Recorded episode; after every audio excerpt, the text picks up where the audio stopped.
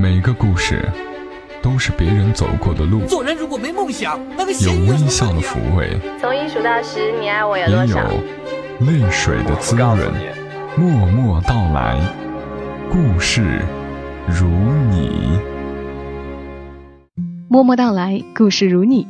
这里是由喜马拉雅独家播出的《默默到来》，我是小莫，在每个周三的晚间和你相伴，和你来说一说我们普通人身上所发生的故事。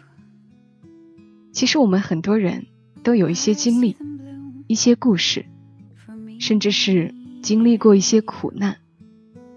青春年少的时候，可能还会和周围的朋友来说一说。但反倒年纪大一些，就不愿意多讲了。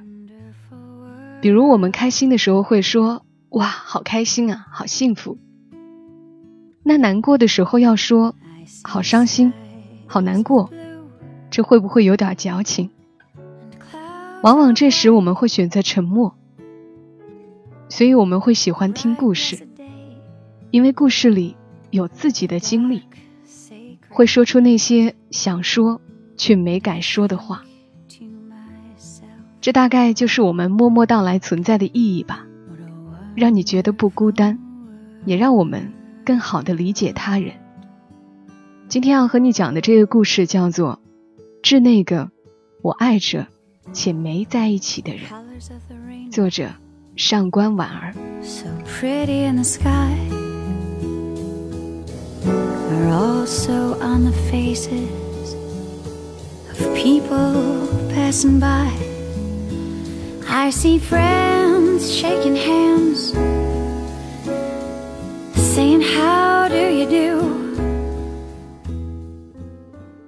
是那个我爱着且没在一起的人，我喜欢的你，听说已经结婚了，生了个男娃。知道这些消息时，我只有淡淡的失落。并无怨怼。我们曾经是一个圈子的，那时候朋友也多，大家面对这个社会时，都一样的稚嫩。你说，告诉我你家在哪儿？我嬉皮笑脸的答：你要干嘛？你同样嬉皮笑脸，我要提亲啊！我身子抖得像骰子一样，只笑不语。你是给过我机会的。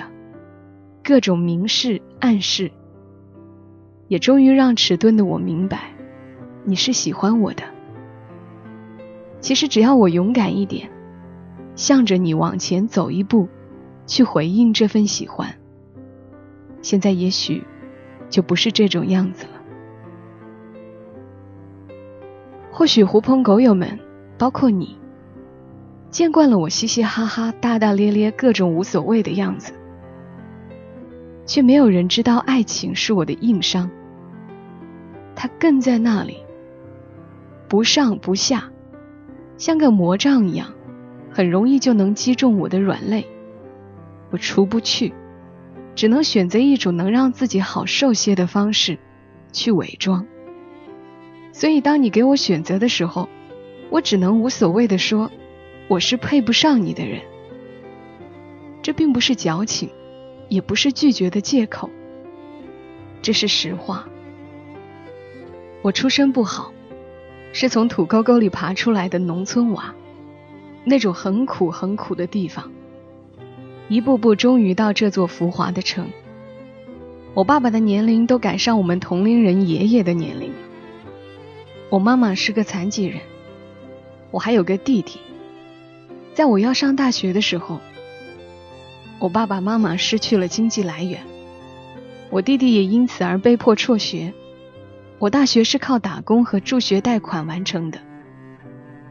我记得在家里，当我弟弟抢着帮我干活时，并哭着跟我说：“姐，我想念书，你去跟爸说说。”我准备很多说辞，并自信满满去求我爸时，我爸露出的那种深深的无奈。让我明白，痛苦的人并不只是我和弟弟。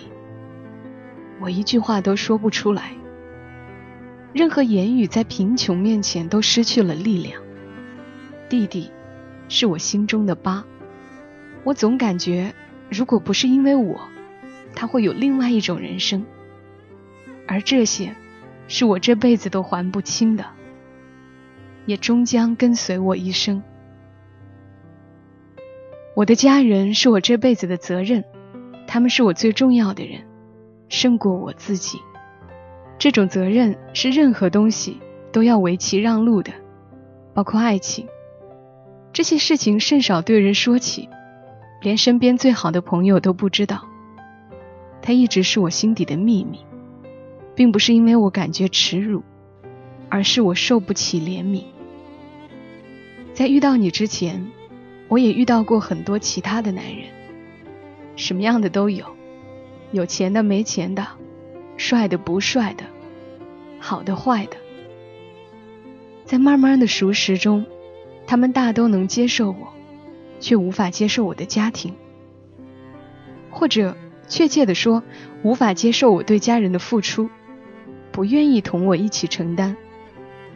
这些我都理解，因为我也是在这现实生活中浮沉。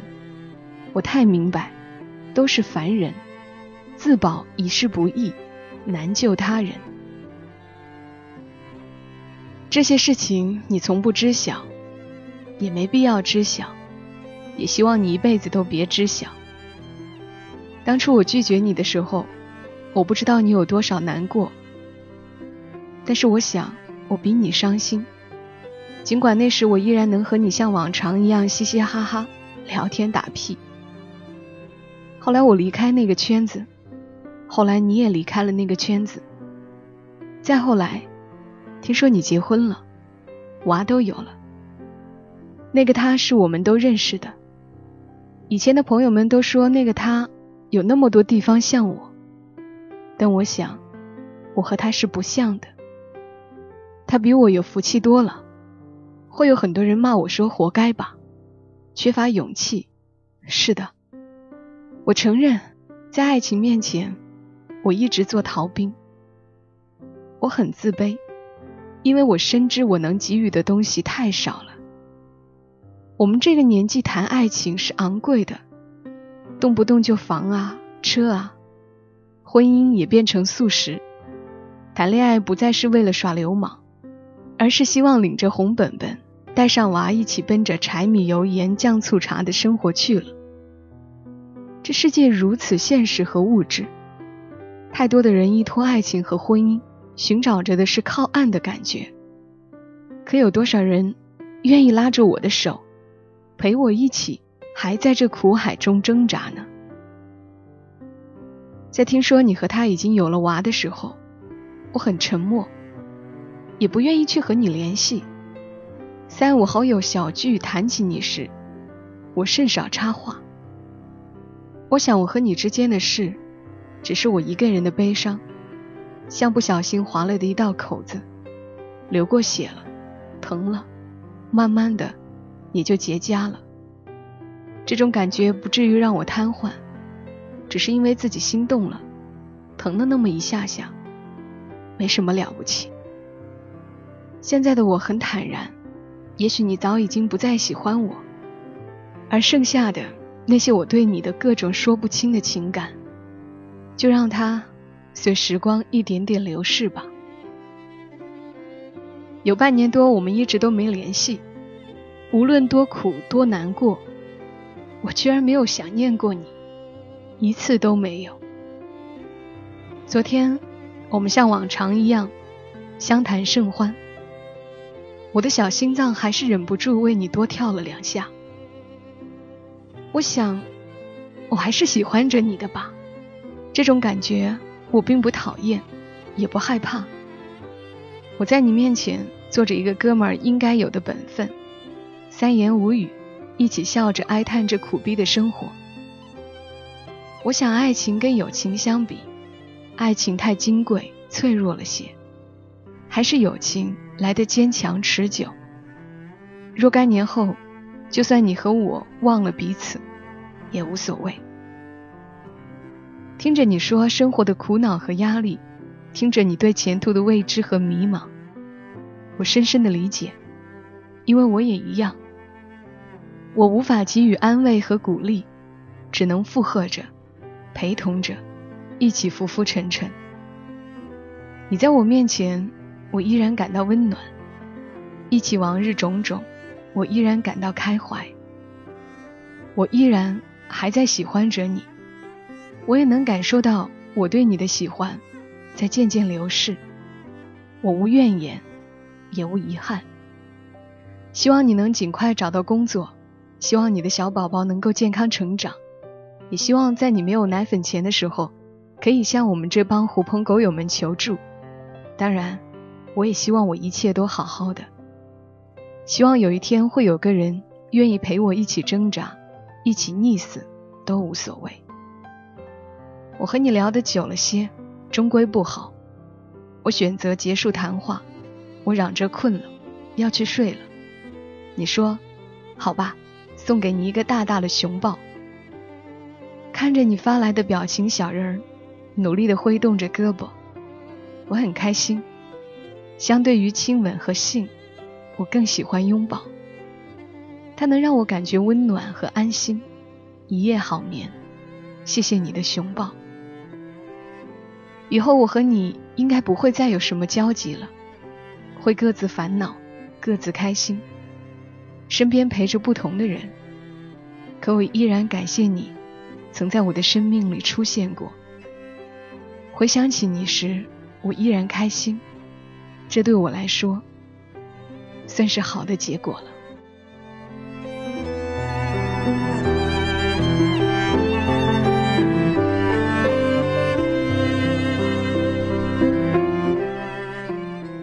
刚的文字来自于作者上官婉儿。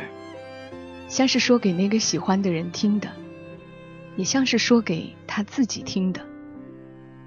那些在生命中渐渐淡出的人，其实并不奢求再发生什么交集，偶尔能听到他们的消息，就是最大的满足了。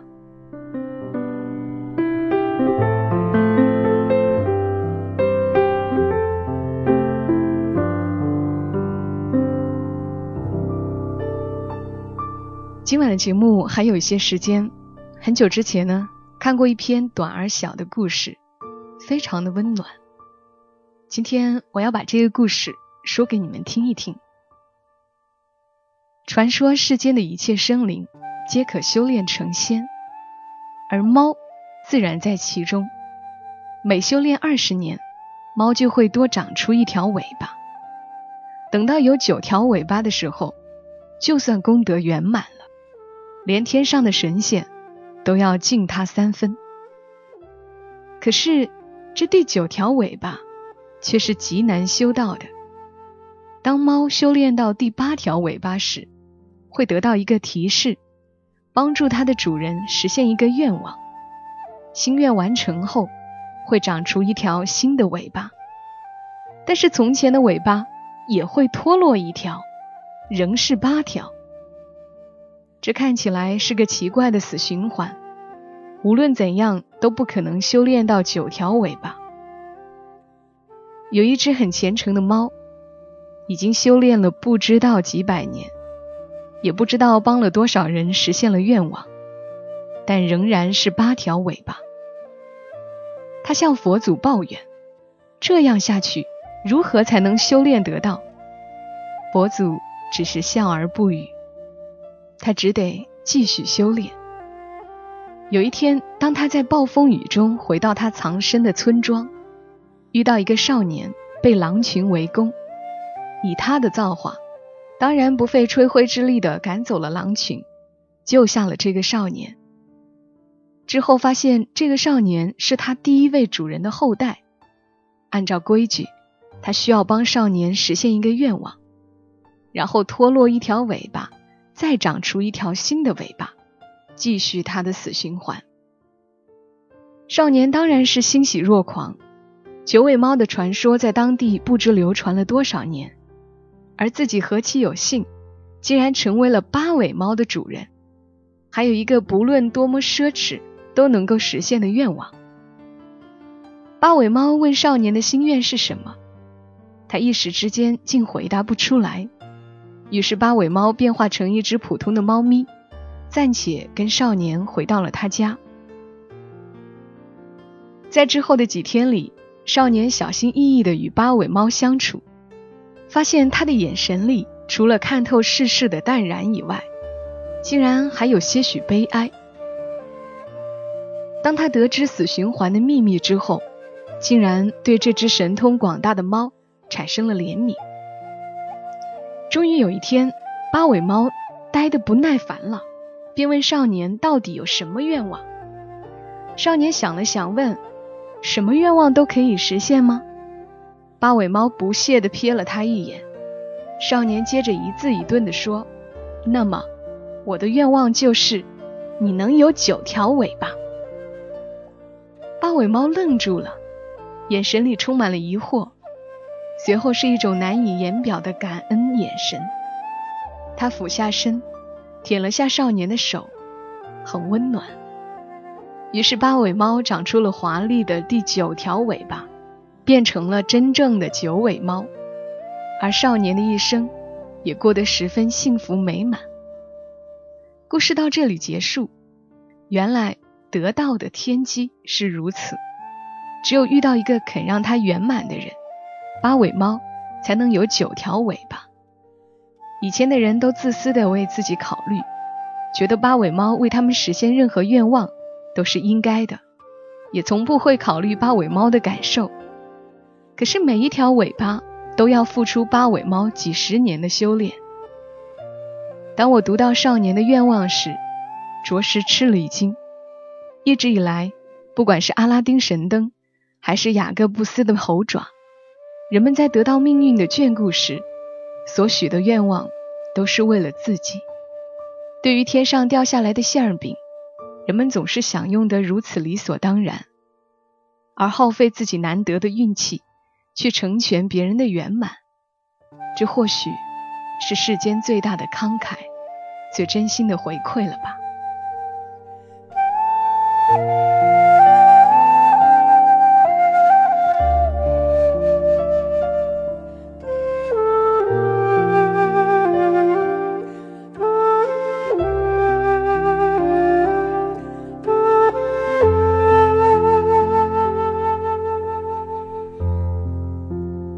的事就是如此，既有遗憾，也有成全。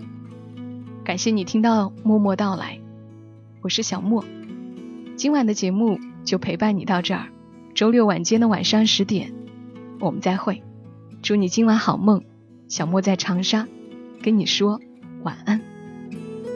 在这漫长的路上，有太多期待。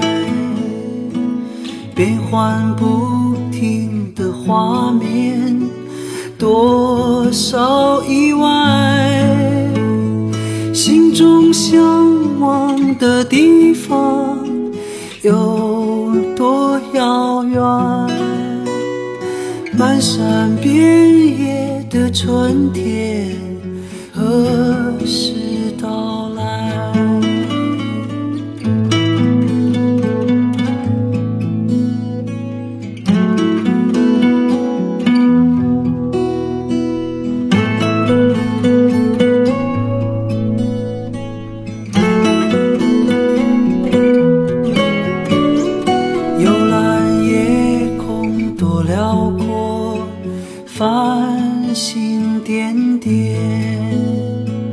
花开云落流转里，有你陪伴，分享所有的快乐，还有忧伤，装点我寂寞的世界，不再黯淡。